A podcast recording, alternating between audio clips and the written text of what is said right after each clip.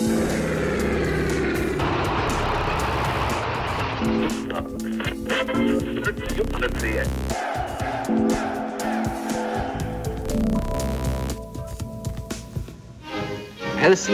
hlavní město Fínska, byly dějištěm 15. olympijských her. Na olympijském stadionu byly vybojovány vrcholné boje v lehké atletice. 70 tisíc diváků bylo svědky nádherného boje v běhu na 10 kilometrů, ve kterém startovali nejlepší běžci světa na tuto trať. Další a další běžce předbíhá zátopek sám o celé jedno kolo. Poslední kolo. Po deseti kilometrech těžkého boje zátopek ještě zvyšuje tempo a probíhá cílem jako olympijský vítěz v čase 29 minut 17 vteřin. Je to skvělý zátopkův úspěch a první zlatá medaile pro Československo. Dobrý den, historie CS. Emil Zátopek, čtyřnásobný olympijský vítěz, 18-násobný světový rekordman, nejlepší atlet 20. století. Ale také politicky kontroverzní osobnost. Pozvání přijali František Kolář. Dobrý den. Jan Kalous. Dobrý den. A Petr Blažek. Dobrý den. Kdybyste ho měli jednou větou představit někomu, eh, kdo o něm nikdy neslyšel, co byste řekli? Já bych řekl, že to je sportovní legenda, běžec a že to patří, patří mezi velké postavy české historie. Z hlediska sportovních úspěchů naprosto mimořádná osobnost, člověk, který dosáhl skutečně velkých úspěchů z toho hlediska politického a uh, společenského žití už to tak zářné nebylo. Já bych řekl, že to byl fenomenální sportovec, který uh, zároveň byl člověkem, který uh, se dal do služeb toho komunistického režimu, byl jim zároveň využíván a taky pronásledován nějakou dobu. A v jeho osudech se vlastně, bych řekl, zrcadlí ta komunistická éra velmi takovým mimořádným způsobem. Podplukovník Emil Zátopek přijal vysokou poctu z rukou předsedkyně Československého výboru obránců míru Anešky Hodinové Spurné. Mezi vyznamenanými byl také profesor Brněnské univerzity dr. František Minger a žáci osmileté střední školy v Suchdole u Prahy, iniciátoři akce Bagr pro Koreu. Emil Zátopek a ostatně teda i jeho manželka Dana vždycky přitahovali pozornost publicistů, filmařů a podobně. Jsme schopni dneska rozklíčovat, kde vlastně končí realita, kde začíná autorská licence. Eh, když vezmeme knihy, spoustu článků, ale i vlastně filmové obrazy jejich životů. Jak to je? Pochopitelně, tady musíme to rozdělit na práce, které jsou vzpomínkové ať už to jsou práce Emila a Dany Zátopkových nebo jejich přátel, které vždy, jako nebudu tady dělat přednášku o tom, jaké, jaké problémy jsou s pamětmi, ale pak jsou práce, které se snaží postihnout místo Zátopka eh, v té historii a tady musím říct, že některé jsou lepší, některé jsou horší. Asi za tu nejlepší považuji Kosatíkovo Emila Běžce, a pak ještě vím, že byla moc pěkná práce, která byla přeložená do češtiny uh, Richarda Asquita, která se jmenovala Dneska možná, dneska trochu zemřeme. Pokud je o třeba ty paměti, na kterých eh, Emil s Danou pracovali, tak ty byly nepochybně velice zajímavé a oblíbené. Oni vyšli už jednou v 60. letech a potom v reedici v akademii několik let zpátky. To jsou ty paměti na život pod pěti ano. kruhy. Eh, je to nesmírně poutavé čtení, protože oni tam popisují svůj sportovní osud, eh, cestování, zážitky. Místy to je humorné, ale v momentě, kdy dojde třeba na vysvětlení některých eh, osobních postojů, tak eh, to působí eh, zvláštně, někdy třeba naivně, ale je tam i řada takových sebestylizací, které v tom materiálu, který máme k dispozici, se jeví trochu jinak. Takže tam potom si člověk klade otázku, proč třeba nevyužili příležitosti a neobjasnili své postoje dobové, aby vysvětlili co jim třeba bránilo v tom distancovat se od věcí, které byly jejich jménem podepsány. A na druhou stranu, jestli František říkal, že ty práce, které se kolem zátopkových vyrojily, mají různorodou hodnotu, tak naposledy to bylo, tuším, v době, kdy, kdy se Eh, Emil Zátopek stal takovou symbolickou postavou české výpravy na hry eh, v Riu a tehdy eh, i v češtině vyšla asi šest nebo sedm prací různé úrovně. A z toho, když bych teda si měl vybrat, tak eh, jako nejzdařilejší taky považuji tu práci Pavla Kosatíka, i proto, že eh, některé věci kontroverzní snažil se popsat, pojmenovat, eh, definovat, v čem vidí třeba problém a z tohohle hlediska to téma uchopil asi nejvěrněji. Já bych souhlasil tady s kolegy, že asi nejlepší práce, která popisuje zátopkou biografie je práce Pavla Kosatíka. Na stranu druhou si myslím, že trochu jakoby podléhá možná, bych řekl, těm pamětem a více jakoby se zabývá tématy, které jsou zprostředkovány tím pohledem těch vzpomínek, o kterých jsme mluvili. Ono navíc jako vyšla spousta rozhovorů, taky to je potřeba říct, že vlastně jako ten badatel má k dispozici Eh, neuvěřitelné množství dokumentace. Na stranu druhou trochu nám eh, dělají problémy eh, různé skartace, řekněme, protože dochovala se třeba jenom část původně bez pochyby velmi rozsáhlé dokumentace různých bezpečnostních složek, protože zátopek se pohyboval v podstatě pod jejich dropnohledem, dá se říct vlastně jako téměř po celých těch 40 let. Jo. Je to skutečně bez pochyby vlastně zdroj, který se zachoval jenom částečně a zejména pro ta 70. léta, trochu pro 60. ale třeba ta 50. léta zachovaná nejsou. Jo.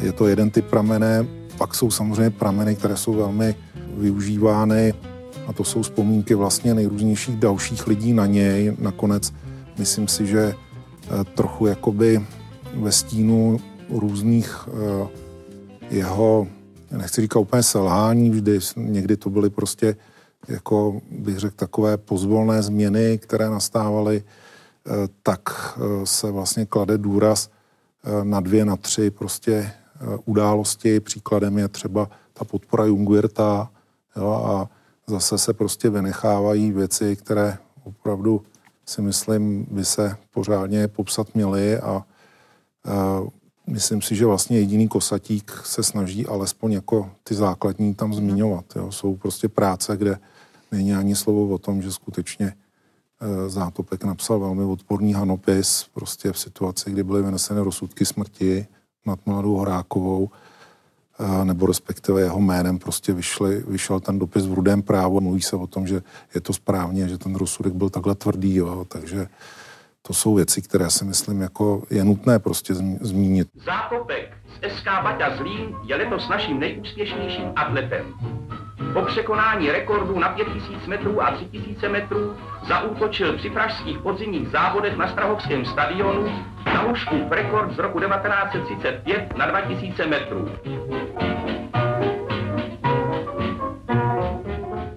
Čím vlastně byl sport pro českou veřejnost v dobách, kdy on začal závodit? Eh, dá se říct, že on běhal čistě pro radost, nebo to bylo už tenkrát vlastně sport, atletika něco, co mohlo člověka katapultovat na výsluní veřejného zájmu? Zátopek běhal v počátku zcela evidentně pro radost. To je jednoduchá odpověď. On právě už eh, je, se vypráví, nebo vypráví to ve svých pamětech, že už běhal jako malý kluk a pan učitel, že ho posílal pro svačiny a tak dále. A běhal i potom, eh, když už byl donucen na Baťově škole práce, tak eh, se, když už měl běžet, byť se snažil z toho ulejit, tak eh, se rozhodl, že ten závod vyhraje. Nevyhrál, ale byl úspěšný a tím začal běhat a byla to v podstatě pro něj určitá náplň času v době té, té druhé světové války. A po válce, když už začínal mít ty úspěchy, tak pochopitelně, pochopitelně ho to katapultovalo do, ty, do, do těch výšin a už běhal ale pořád podle mě běhal pro radost až, až, až vlastně do té doby, co mu to zdraví dovolilo. On byl vlastně eh, trénován Janem Haluzou. Kdo to byl Jan Haluza? Jan Haluza byl původně jeho kolega. Oni běhali spolu, respektive jako konkurent, jeden z, ze závodníků eh, vytrvalostních eh, tratí.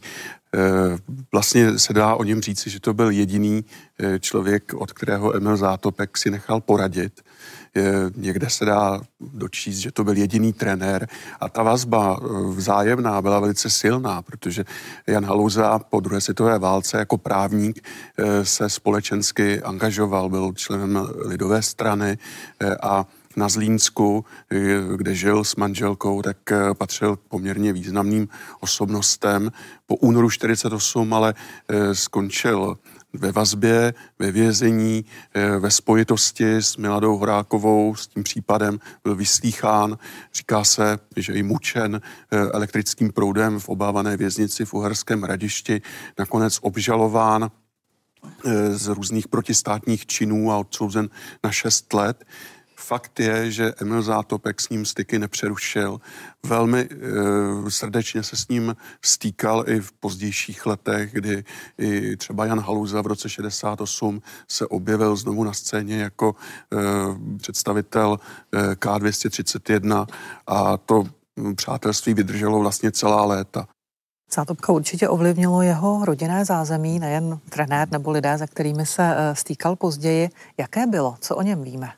Tak on pocházel z velmi početné rodiny, která nebyla nějaká eh, bohatá, řekněme, byl to člověk, který i z toho důvodu vlastně byl poslán na učení eh, Baťovi, ta, ten myslím taková výrazná a důležitá eh, kapitola těch jeho dějin, protože tam právě se dostal k tomu běhání. Jo. Je to vlastně zaměstnavatel, který na tom Zlínsku, bych řekl, vytvořil pro ty svoje zaměstnance podmínky, které nebyly úplně běžné. On právě podporoval třeba sportovní oddíl, eh, měl eh, velký důraz třeba na, na, na bydlení těch lidí a tak dál.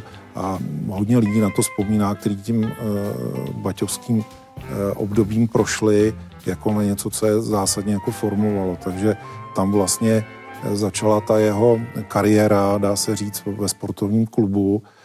Je to ten závod, o kterém tady mluvil pan Kolář, ten Zátopek na to vzpomínal, že eh, tedy nakonec se rozhodl, že teda poběží, i když se snažil simulovat a tvrdil, že je slabý a tak dále.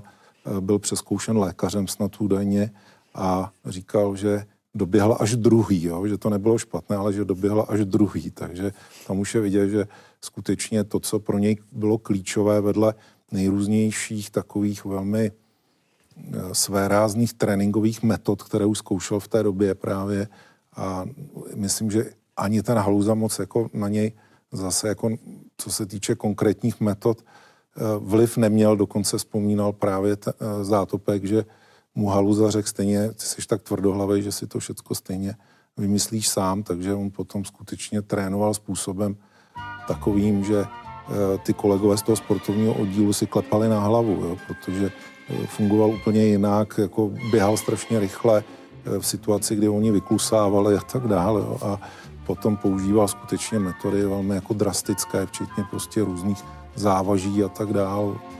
A tohle to všechno si myslím, tady ta urputnost vedla k tomu, že on už vlastně v tom Zlíně se stal velmi vynikajícím běžcem. To je vlastně, myslím, mimořádné, že on nebyl ten, kdo by začínal jako sportovec profesionální, jako nějakou přípravou mládí, opravdu Eh, pořádnou a během vlastně dvou, tří let už vlastně patřil mezi nejlepší běžce v republice. 70 tisíc diváků je svědkami nevýdaného boja. Zátopek bojuje za nás za všetkých, za Československo. Posledné kolo. Nový úžasný nápor zátopkou už je v čele, za ním Angličan Šatavý a ostatní. Ale znovu jde dopredu Němec Šáde. Zátopek je zase až čtvrtý. Posledných 300 metrů. A teraz, áno, Emil, vydrž. Tomuto tempu neodolá nikdo na světě. Angličan padá, Zátopek ještě přidává, posledné metry běží jako šprinter. A už je v cíli. Je to nový olympský rekord, 14 minut, 6 sekund a 6 desetin sekund. Když připomeneme ty jeho největší sportovní úspěchy, tak tam nelze nezmínit asi ten úplně nejzářivější, a to jsou ty tři zlaté medaile z Helsinek z roku 1952. Eh, tady je dobré zmínit, že on vlastně jednu z nich dostal za maraton, který nikdy předtím neběžel. Je tohleto častější jev, že sportovec, který vlastně eh, v disciplíně, kterou nikdy předtím nedělal, takhle uspěje? Nebo je to naprosto unikátní událost v souvislosti se zátopkem? Já teď tam vážu na kolegu, který už hovořil o jeho tréninkových metodách. On teda měl takové dávky, že pro něj běžet maraton nebyl problém, protože se uvádí, že on třeba běhal 70 x 400 metrů a to prokládal v tom intervalovém tréninku třeba 10 x 200 metrů.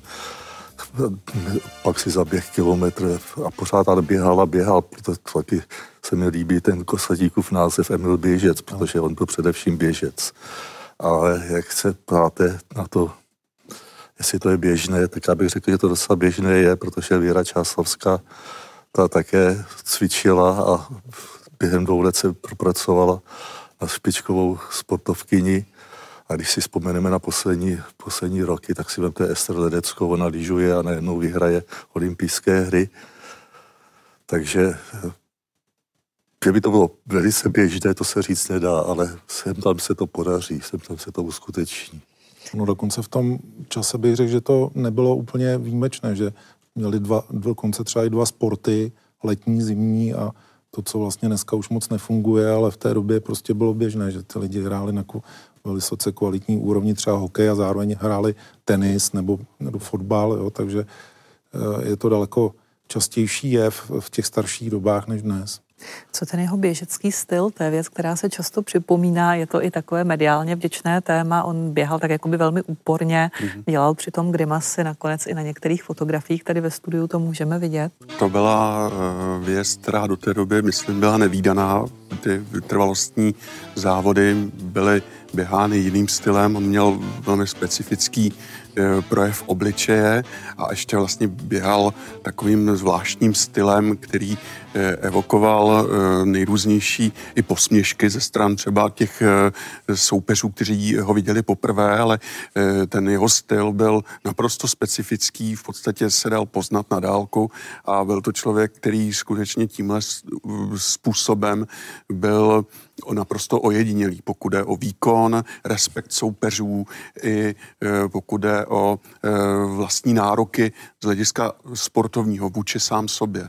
On vlastně i, a to měli s danou společné, e, tím sportem žili vzájemně se vlastně podpírali, pokud jde o tu sportovní kariéru a to jsou věci, které samozřejmě ten poúnorový režim se snažil využít i ve vlastní propagandě. Tam je zajímavá jedna věc. Oni se shodou okolností narodili ve stejný den, měsíc a rok, 19. září 1922. Ta jeho manželka Oštěpařka Dana Zátopková, ona také samozřejmě přivezla z Helsinek zlato záhod oštěpem. A někdy je těžké, jak si je od sebe oddělit nebo rozlišit vlastně, co si myslel Emil, co si myslela Dana, když vezmeme třeba ty paměti na život pod pěti kruhy. Eh, oni se shodovali ve všem.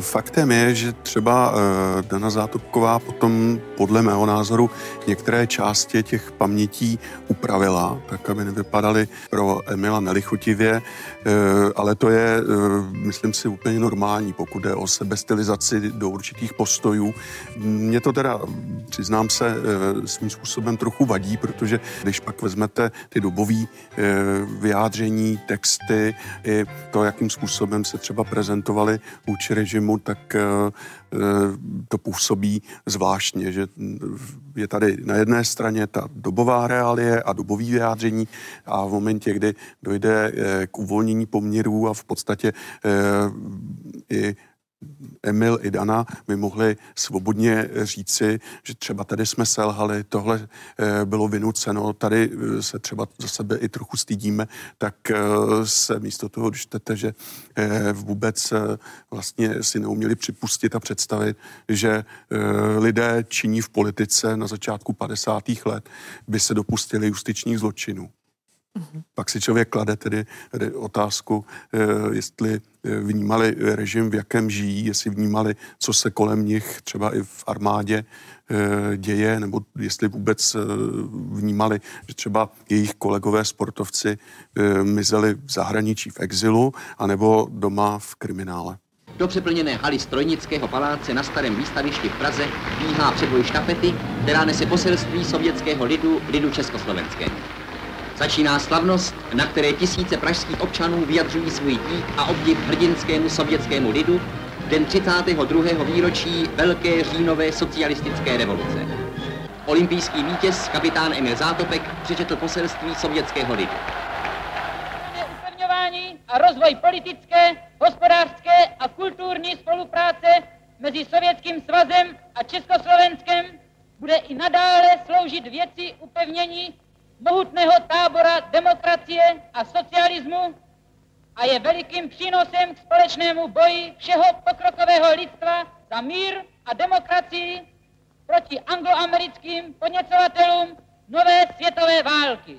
Dana Zátopková se za svobodna jmenovala Ingrová. Hmm. Kdo byl generál Ingra? Jak to mohlo ve zlém i v dobrém ovlivnit její život? No já myslím, že právě uh, tady ta souvislost jako ukazuje, že ty paměti nejsou moc věrohodné tady pro ty 50. leta, protože uh, samotný, uh, samotný Zátopkovi vlastně měli velké problémy, když se chtěli vzít, tak oni jim nechtěli povolit svatbu, když se Emil Zátopek jako služebně tedy Eh, zařazen jako voják, požádal eh, o svatbu, tak mu bylo řečeno, že eh, kandidátka není, nebo není jako dobře třídně zapsaná s odkazem na to, že je tam, je tam vlastně jako zpřízněnost se Sergejem Ingrem.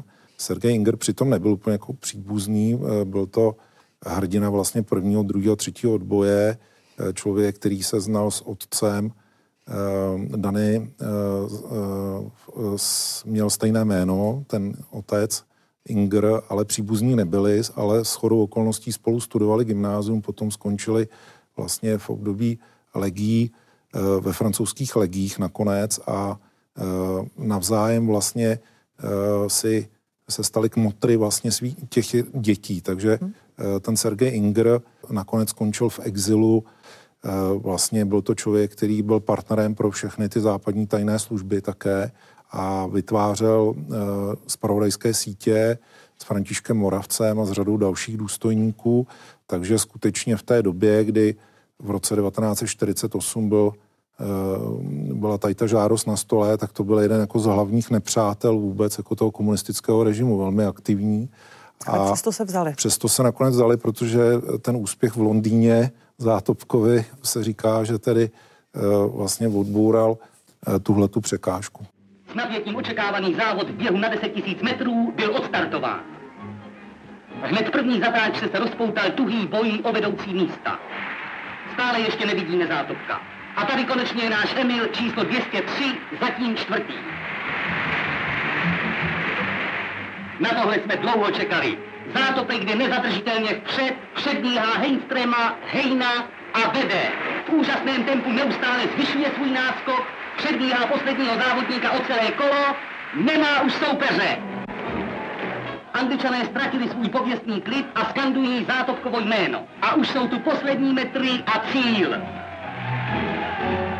Čechoslovák Zátopek vítězí v novém olympijském rekordu 29 minut 59 celých a 6 desetin vteřin. Vojenská akademie v Hranicích vyřadila letos již po 20. od svého založení nové důstojníky. Předseda braného výboru Slánský blahopřeje novopečenému poručíku Zátopkovi, našemu nejlepšímu atletu, jehož jméno zná dnes celý svět. Emil Zátopek, stejně jako mnoho jiných sportovců, působil v řadách armády. Co to vlastně znamenalo pro jeho povědomí o tom, co se děje v 50. letech? Mohl třeba vnímat eh, ty počínající komunistické represe vůči vojákům, ale třeba i vůči sportovcům, protože nezapomínejme, že je to vlastně eh, rok 1950, doba procesu s hokejovými mistry světa a podobně. O tom víme pouze z rozhovoru s Danou a ona vypráví, že on když šli poprvé do Sovětského svazu v roce 1949 a se vrátili, tak on že velmi kritizoval poměry tamní a dostal za to uh, za uši a tak od toho beru, že on se pak už těm, těm zážitostem víceméně nevyjadřoval. Navíc ještě jsem přesvědčený o tom, že on byl přesvědčený komunista a protože jeho otec byl zakladatelem eh, komunistické strany v Kopřivnici, takže ho to s tím vedlo ta, ten, ten souhlas s tím režimem, ten vlastně byl eh, mu přímo vlastní. On se postavil na zadní v souvislosti s tím Stanislavem Jungwirtem nebo potom s Olgou Fikotovou a jejím svatbou s američanem Connollim, ale jinak eh, té armádě vykonával přesně to, co od něj bylo požadováno. Tak u toho se ještě zastavme, kdo byl Stanislav Jungwirth a Olga Fikotová. No, Stanislav Jungwirth byl světový rekordman, který byl původně nominován na uh, olympijské hry v Helsinkách v roce 1952 Nicméně mezi tím jeho otce zavřeli jako politického vězně a e, rozhodnutím, nevím jestli strany nebo toho státního výboru pro tělesnou výchovu a sport, byl na poslední chvíli z nominace vyřazen. A když jako nenastoupil do letadla, tak Emil se rozhodl, že poletí až teprve, když, když ten Stanislav teprve kamarádi, že ho spolu trénovali, tak e, teprve v té chvíli poletí na ty olympijské hry, od kterých se si slibovali všichni funkcionáři velice mnoho z hlediska úspěchu Emila Zátopka. No a Olga Fikotová, to je záležitost čtyři roky později, to byla jediná československá olympijská vítězka v Melbourne, hodu diskem a byla to velká kamarádka Dany Zátopkové a ona tam se zamilovala do amerického kladiváře, také olympijského vítěze Heroda Connollyho. A vznikla z toho taková láska, že se rozhodli, že se vezmou. Ale tady to ne, nepovolili, když žádala přímo prezidenta tehdejšího Antonína Zápotockého a teprve na přímluvu Emila Zátopka ten prezident Antonín Zápotocký povolil tuto svatbu a ta se stala takovým dost velkou manifestací, protože na ní přišlo 30 tisíc diváků na staroměstské náměstí. Proti tomu samozřejmě stojí takové případy, jako je odsouzený modrý bubník a další hokejisté právě v tom procesu z roku 1950. Dá se říct, že Zátopkovi vlastně trošku jako kdyby žili v nějakém, nechci říkat ve zlaté kleci, ale v paralelním vesmíru, jako kdyby prostě si tyhle záležitosti nepřipouštěli, nebo jako kdyby to vnímali tak, že co prostě strana činí, dobře činí a mm, izolovali se vlastně od informací o tomto dění? No, zdá se to být téměř neuvěřitelné, protože ta propaganda tehdy byla velmi masivní. To nebyly jenom noviny, to prostě byla daleko sofistikovaněji vedená kampaň, i včetně Milady Horákové. Tam je v podstatě pak otázka, kdo tedy byl autorem toho prohlášení, které bylo e, zátopkem podepsáno, protože on se to později distancoval a e, faktem je, že i Pavel Kosatík i Petr Koura e, v té edici, která vyšla k e, tomu petičnímu hnutí e, žádající trest smrti pro Miladu Horákovou, tak uvádí, že v podstatě tam není uvedeno jediné jméno, není tam e, žádná osobní invektiva, že to je složený z takových dobových frází a z z té propagandy tehdejší, takže e, může být, že to prostě e, režim využil, že m, hm, podepsal Mila Zátopka pod e, takto e, koncipovaný text, ale faktem také je, že on byl představován tehdejší propagandou jako Stachanovec, takový jako sportovní, mimořádně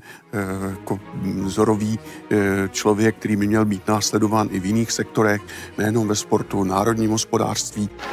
Emilku, já ti za nás za všechny děkuji, že jsi přišel mezi nás. A slibuju ti tady za všechny, že si z těch výkonů vezmeme příklad. My zde v továrně budeme pracovat s takovým úsilím a s takovým nadšením, s jakými ty vyhráváš své závody.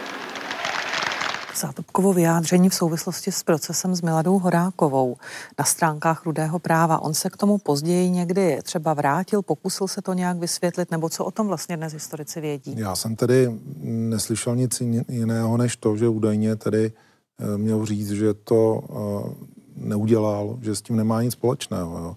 Ale prostě ten, ten text jako skutečně vyšel, je podepsán kapitán Emil Zátopek a tam jsou slova, přece se našly z rudy, počítání všech špionů zráců je hanebné, mluví se o tom, že diverzanti se odsoudili sami, je to opravdu jako ta dobová frazeologie, kterou všechny ty noviny byly plné, vycházely takových článků spousta, ale já jsem teda nenašel jako nějakého jiného sportovce, který takovýmhle způsobem jako mluvil.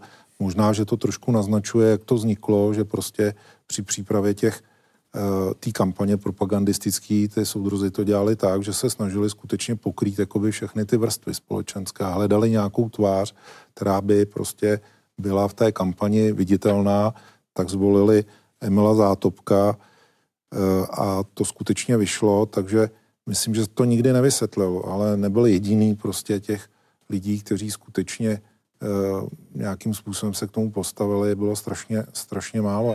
28. října byla v Praze odstartována štafeta k výročí velké říjnové socialistické revoluce.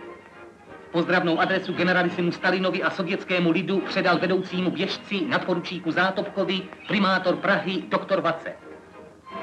Štafeta se vydala na cestu k sovětským hranicím dlouhou tisíc kilometrů skutečně to působí i z hlediska dikce těch pamětí, že žili v nějakém e, uzavřeném světě a některé věci k ním vůbec nedoléhaly. Na druhou stranu ten případ Haluza, to přece museli vnímat a museli vědět, že ten člověk je naprosto nevinný, že to z něj bylo vymláceno. E, těžko říct, jaké rozpravy tedy mezi sebou vedly i potom, kdy Haluza byl mimo vězení a Zátopek mu pomáhal v tom svém e, civilním životě ale eh, pro mě je v podstatě eh, nepochopitelné, že by eh, v dané chvíli nevnímali to, co režim na, na konci 40. a na začátku 50. let v té krvavé lázni, která byla na denním pořádku a nejenom na té centrální, ale přeneseno i na té místní úrovni, že by si to neuvědomovali nebo že by o tom nevěděli. Abych ještě připomněl, že On dostal v roce 1952 řád práce, samozřejmě za ty vynikající sportovní výsledky, ale ten komunistický režim to velmi využíval a e, skutečně se stal potom e, ten Emil Zátopek jakoby takovou výkladní skříní toho režimu. No je to logické, prostě to stejně postupoval ten režim v případu e, dalších jako vynikajících sportovců a nutno říct prostě, že ten Emil Zátopek tohle to plnil v podstatě po celou dobu té aktivní kariéry. Na stranu druhou máme k dispozici alespoň nějaké dokumenty, eh, které jsou eh, z těch bezpečnostních složek zajímavé tím, že jsou to různé takové dobové zprávy, které ty lidi donáší vlastně na to, co ty zátopkovi říkají. A tam přece jenom najdeme skutečně to, že oni si jako byli vědomí podle toho, v čem žijí. Jo? Tam jsou to zprávy teda z roku 56, ty nejstarší, co se dochovaly. Nutno říct, že on byl člověk, který byl registrován jako agent vojenské kontrarozvědky pod krycím jménem Macek, ale a víme, v čem měla třeba spočívat ta jeho spolupráce? Bohužel máme k dispozici jenom vlastně torza dokumentů v situaci, kdy ta spolupráce patrně skončila. Uh, on byl registrován sice jakoby eh, ten svazek v roce 54, ale v roce 54 se zakládaly ty registry jako celek jo, a převáděly se tam staré spisy a eh, to číslo jeho je velmi nízké a jsou to ty spisy, které se převáděly z toho staršího období, takže ty eh, kontakty s tou státní bezpečností byly bez pochyby starší. Bohužel ten spis měl být podle archivního protokolu zničen v roce 1980, ale nějaké torza jako se objevují potom ve spise ze 70. let, kdy je tedy eh, znovu opět pod eh, takovou eh, kontrolou a snaží se vlastně zjistit jeho postoje a názory v první polovině 70. let a na začátku se tam objevují opravdu takové ojedinělé dokumenty a to potvrzují to, co tady říkal Honza, jo, že vlastně on skutečně jako byl schopný v tom soukromí jako reflektovat, eh, jakým způsobem vlastně vypadá třeba ten sovětský svaz, to je to, co jste říkal, v roce 49, když se vrací, tak to se objevuje i v tom 650. roce. Jsou tam třeba zmínky o tom, že by rád jel se Zikmundem a Hanzelkou, což byli jeho kamarádi, prostě do světa, že rozhodně by si vybral jestli si to pamatuju dobře, jako ty správní státy jo, a takovéhle věci, které prostě jako se říkaly ale držel, bych řekl, tu stranickou linii, navenek takhle nevystupoval. Pražský hrad 19. září. Představitele našeho státu Svoboda, Dubček, Smrkovský a Černík uprostřed sportovců, kteří nás budou reprezentovat na olympijských hrách v Mexiku. Předseda ČSTV doktor Bosák. Sportovec a občan Emil Zátopek. Benjamínek naší výpravy skokanka do vody Milena Duchková. Jak se Zátopkovi chovali v době Pražského jara před srpnem 68, po srpnu 68? Hmm, Emil i Dana Zátopkovi se stotožnili s reformním programem, který eh, byl těle, vtělen do akčního programu a do programu, který stělesňoval Dubček eh, jako vrcholný politik komunistické strany.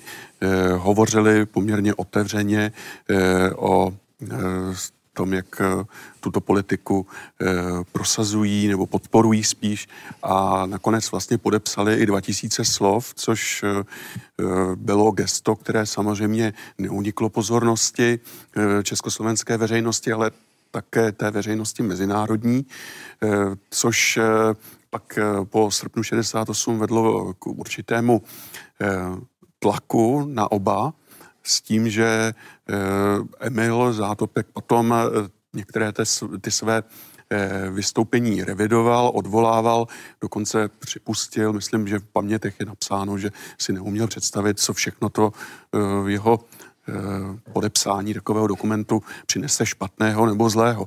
Na druhou stranu v roce 68 v Mexiku, když byly eh, olympijské hry, tak pod dojmem okupace žádal vyloučení Sovětského svazu ze soutěží eh, na místě, když tady na Václavské náměstí a do toho centra Prahy mířily sovětské tanky, tak jsou dochovány záběry, kde prostě ve vojenské uniformě hovoří se sovětskými vojáky, není jasné co, ale nepochybně je tady nevítal a opravdu to byl mimořádně statečný eh, postoj, protože samozřejmě eh, jsou případy, kdy eh, ti vojáci reagovali naprosto nevypočitatelně a bránili se tím, že stříleli do lidí, kteří k ním přistupovali, protože jim chtěli sdělit jenom svůj nějaký názor.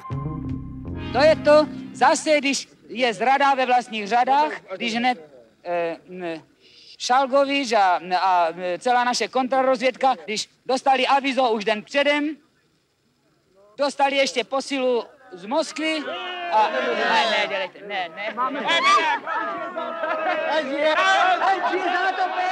Faktem je, ale že to, to vzepětí, eh, které eh, oba manžele ten rok 68 u nich podnítil, tak zase vedl k takovému spytování a e, omluvám v tom dalším období a e, ke snaze e, svým způsobem se z toho vyvinit tím, že se odpovědnost za podpis některých věcí přenesla na jiné osoby. A to si myslím neodpovídalo ani skutečnosti, ale hlavně to bylo svým způsobem trapné, protože u Jana Palacha došlo k situaci, která, myslím si, šokovala Eh, to okolí jejich i eh, jejich eh, spolu pachatele v uvozovkách. Kamarády. No. Kamarády, kteří to potom odskákali daleko více.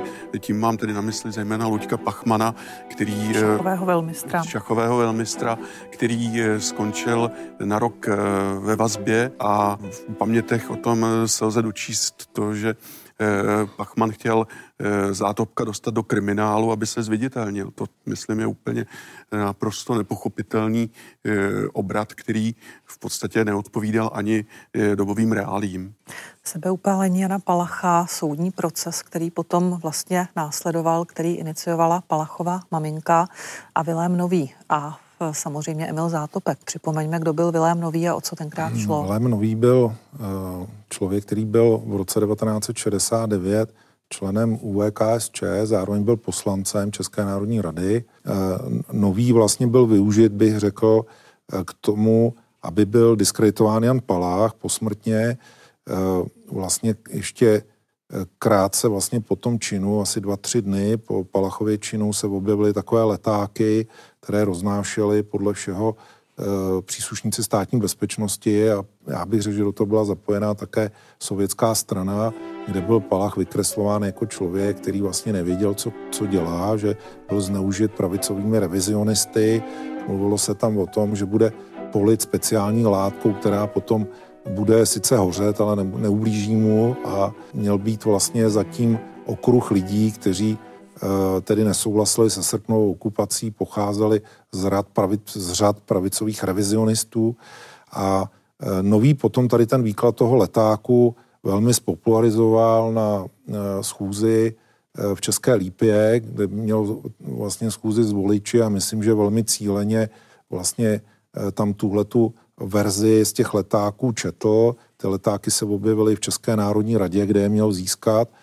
A velmi se to dotklo vlastně i konkrétních lidí, které on tam zmiňoval. Zmiňoval tam Pavla Kohouta, zmiňoval tam právě Luďka e, Pachmana, e, zmiňoval tam také studentského vůdce Holečka a ti všichni se domluvili a společně s Emilem Zátopkem, který tam byl také uveden, a s maminkou Jana Palacha, bratrem Jiřím vlastně zažalovali Viléma Nového v občanskoprávním sporu. Ten se dlouho vlekl, protože Nový se vyhybal vlastně tomu soudu. E, nakonec e, ten soudce odehrál už úplně jiné atmosféře v roce 1970 v létě a e, Zátopek se tam k překvapení všech svých přátel omluvil, Vilému Novému vstal vlastně a prohlásil, že byl pomílen a že se omluvá nejenom novému, ale celé komunistické straně Československa.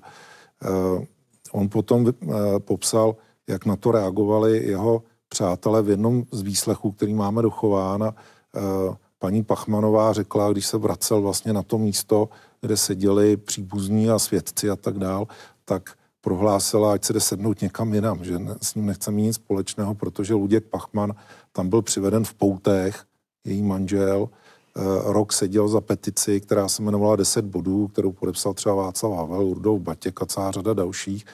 Eh, pro přátelé eh, Zátopka to byl obrovský šok, si myslím. A já nevím, jestli on si to úplně uvědomoval, jo, protože podle vzpomínek vlastně těch jeho přátel on měl na konci říct po tom soudu, že tak už to máme za sebou, pojďme na pivo. Jo. Víme, proč si tolik vážíme našeho Emila Zátopka. Nejenom proto, že tak úžasně běhá, že láme rekordy a šíří slávu Československa, ale i proto, že jeho úspěchy vyrůstají z hluboké uvědomělosti, kterou osvědčil například loni na Světovém sjezdu obránců míru. Vážíme si našeho kapitána Zátopka proto, že je pro nás všechny příkladem příslušníka naší lidové armády. Asi každý totalitní režim se pokouší přivlastnit si výrazné postavy veřejného života, udělat z nich svoje ikony. Mohl se takovému eh, zneužití, využití zátopek efektivně bránit a ubránit? Teoreticky mohl, protože takové případy i nastaly. To je třeba Věra Čáslavská, která velmi statečně eh, hájila své občanské postoje. Eh, ale i třeba Luděk, eh, Luděk Pachman, eh, o kterém jsme již mluvili, eh, ten vlastně skončil v západoněmeckém exilu, ale po dvou letech snažení po té, co opustil kriminál, do kterého se tedy dostal v souvislosti s případem, o kterém mluvil Petr Blažek, Zátopek sám samozřejmě eh, po roce 68 eh, čelil nepřízně osudu. Ten komunistický režim registroval jeho vystoupení. Máme materiály státní bezpečnosti, kde se o něm píše jako výrazném antisovětském a antisocialistickém elementu, který je potřeba ne likvidovat, ale stížit mu možnosti uplatnění. Takže k tomu konečně došlo. On musel opustit úplně sportovní kariéru, snažil se eh, vysvětlit eh, nebo omluvit spíš své postoje, nicméně tomu eh, odchodu ze sportovní sféry nezabránil, skončil v geologickém průzkumu, což byla věc, která byla úplně neuvěřitelná, protože čtyřnásobný olympijský vítěz vrtá studny někde v západních Čechách a v podstatě opravdu je vystaven těžké fyzické práci. Eh, na druhou stranu jeho úsilí eh, tomu vzdorovat eh, je, že v roce 71 poskytne rozhovor rudému právu, který je úplně zase, bych řekl, ze sféry snů a pohádek, kde vlastně se omlouvá za své dřívější postoje, mluví o tom, že socialismus je nejlepší zřízení světa, že někdy nechtěl antisocialisticky vystupovat. Zůstane ale dál v tom svém exilu, vynuceném exilu a vrací se, myslím, až v roce 76, kdy eh, se eh, dostane zase do tělovýchovy, do dokumentačního střediska, jestli se nepletu. A eh, pak zase jsme svědky v 70. koncem 70. a začátkem 80. let toho, že pod jeho jménem vycházejí vyjádření, ať už k chartě nebo k bojkotu olympijských her, které jsou z našeho hlediska neuvěřitelné, ale které prostě e, zase souzní s tím, e, jakým způsobem on se snaží zachránit e, ten svůj postoj a své snažení ve společnosti. Na druhou stranu nebyl jediný, kdo takhle se tehdy choval. Těch lidí podobně se chovajících nepochybně bylo více, ale u něj to obzvlášť hmm. vyniká tím, jaké pozici se e, ocitl v konfrontaci nebo v porovnání s těmi 50. a začátkem 60. let. Byl oběť totality anebo její spolutvůrce? Podle mého názoru byl obo, obojí, protože vlastně jemu nevadilo to, že objíždí školy a povídá si s pionýry. Eh, nevadilo mu, že eh, je posílán eh, na nejrůznější sportovně politické věci a jednání i v 70. a 80. letech, ale na druhou stranu ten režim věděl, že když ho skřípne a udělal to několikrát, tak docílí výsledku, který chce. Padla tady paralela s Věrou Čáslavskou, která na ty svoje pevné postoje po srpnu 68 tvrdě doplatila. Zátopek, který projevil neskonale větší přizpůsobivost a nakonec teda byl vyloučen vlastně z KSČ, musel odejít z armádního i ze sportovního prostředí, živil se, jak jsme slyšeli, vrtáním studní. E, to všechno vlastně navzdory mnoha úlitbám komunistickému režimu jak tomu rozumět? Proč takhle skončil? No, ono to zase netrvalo tak dlouho. Jo? Trvalo to samozřejmě e, zhruba do roku 74. E, eh, tam potom například s Antonína Himla máme dochované dokonce korespondence kolem toho ve spise státní bezpečnosti, kde je vidět, že neustále vlastně i přes ty všechny úlitby je furt jako vnímán jako potenciálně jako nebezpečný člověk, což je jako absurdní, jo, ale je to skutečně tak. On v roce 72 se účastnil olympiády v Míchově například, jo, takže to je vidět, že mm-hmm. přece jenom ten režim už postupně vlastně jakoby ho vracel eh, do, eh, do nějakého prostředí, kam patřil samozřejmě svými výsledky. Eh, v roce 74 ho nechtěli pustit z těch vrtání studní jako úplně z absurdních důvodů. Eh, já si myslím, že to bylo asi na pokyn státní bezpečnosti takových hodně primitivních chlapců se STB Praha, kteří Eh, tlačili na ředitele té stavební geodézie eh, a ten měl odepsat dokonce ČSTV, když, eh, když napsali, že žádají teda, aby byl rozvázán poměr a umožnili mu prostě nástup do nového pracoviště, tak ten ředitel napsal, že mají málo lidí. Jo. A STBáci to všechno dokumentují, z čehož já usuzu, že tlačili vlastně na toho ředitele a nakonec se do toho vložil soudruh Bakerle, což byl člověk, který byl zástupcem oddělení společenských organizací UVKSČ, to znamená už poměrně jako vysoce postavený stranický funkcionář, který na pokyn a na žádost tedy Antonína Himla eh, vlastně napsal, že to je vyšší zájem a teprve poté vlastně se podařilo eh, toho zátopka jakoby vyreklamovat. Jo. Takže vidíte hmm. z toho, že i když on dělal různé úlitby, tak ten režim trochu to jako povolil.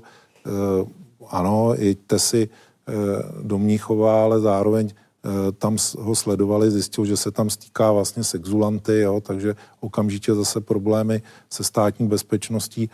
Eh, myslím si, že, že eh, nakonec vlastně on vždycky, když potom byl požádán vlastně o nějaký jakoby zásadní rozhovor nebo komentář, jo, tak on nakonec teda to udělal, většinou přes to rudé právo a a potom už mu teda dali pokoj, myslím si po chartě 77 už měl teda jako to mhm. své místo jakoby jisté. Tam odsoudil chartu přímo v televizních novinách tehdy a smutné je, že tam byla spousta jeho přátel nejbližších, že vlastně už se to stalo už po druhé, nejenom tedy v tom roce 70, ale znovu po řadě let a mm-hmm a díky tomu on potom mohl fungovat, jezdil po celém světě a i když nepatřil úplně k těm nejvíce privilegovaným, to bych rozhodně netvrdil, furt nad ním byl jakoby ten stín eh, toho roku 68, tak přece jenom jako ta jeho pozice byla úplně jiná. No. Česká společnost má tendenci, možná kvůli nedostatku přirozených autorit typu důvěryhodných, morálně pevných státníků, politiků, vidět autority i vlastně v celebritách z oblasti třeba popkultury nebo sportu. Ale proč by zrovna lidé, kteří vynikají ve svých profesích, kteří třeba umí rychle běhat, a jinak jsou třeba charakterově velmi průměrní, měly být nějakými morálními majáky společnosti. No ale tak to máme tady v té české společnosti tradici od, řekněme, 18. 19. století. A není na čase ji opustit? Já myslím, že to je zase jako průnik s další velkou tradicí těch velkých ikon, popstar, já nevím čeho, prostě, eh, což je vlastně jako, bych řekl, eh, spojené s 20. stoletím, s, s těmi velkými mass médii. Nakonec tady máme ty velké fotografie, eh, hmm. které ho proslavily česká lokomotiva, jak se mu říkalo. Tamhle vidíme v roce 2008 dokonce eh, byla jedna z lokomotiv, eh, která byla vyrobená, tak byla po něm pojmenována na svoji planetku, já nevím, hmm. co všechno. Eh, já osobně si myslím, že by měl být kdy, po každé zmíněn prostě v souvislosti s běháním a v souvislosti s nějakým tréninkem neuvěřitelného stylu, kterého dosáhl, ale jako morální ikonu bych z něho rozhodně nedělal. Vidím to podobně, protože samozřejmě sportovní úspěchy jsou eh, neodiskutovatelné. Eh, ty politické postoje, to je mnohem, mnohem horší. A to je hezký závěr za dnešním setkáním. Já vám v této chvíli uh, děkuji. Loučím se s dnešními hosty a těším se na shledanou příště u Historie CS.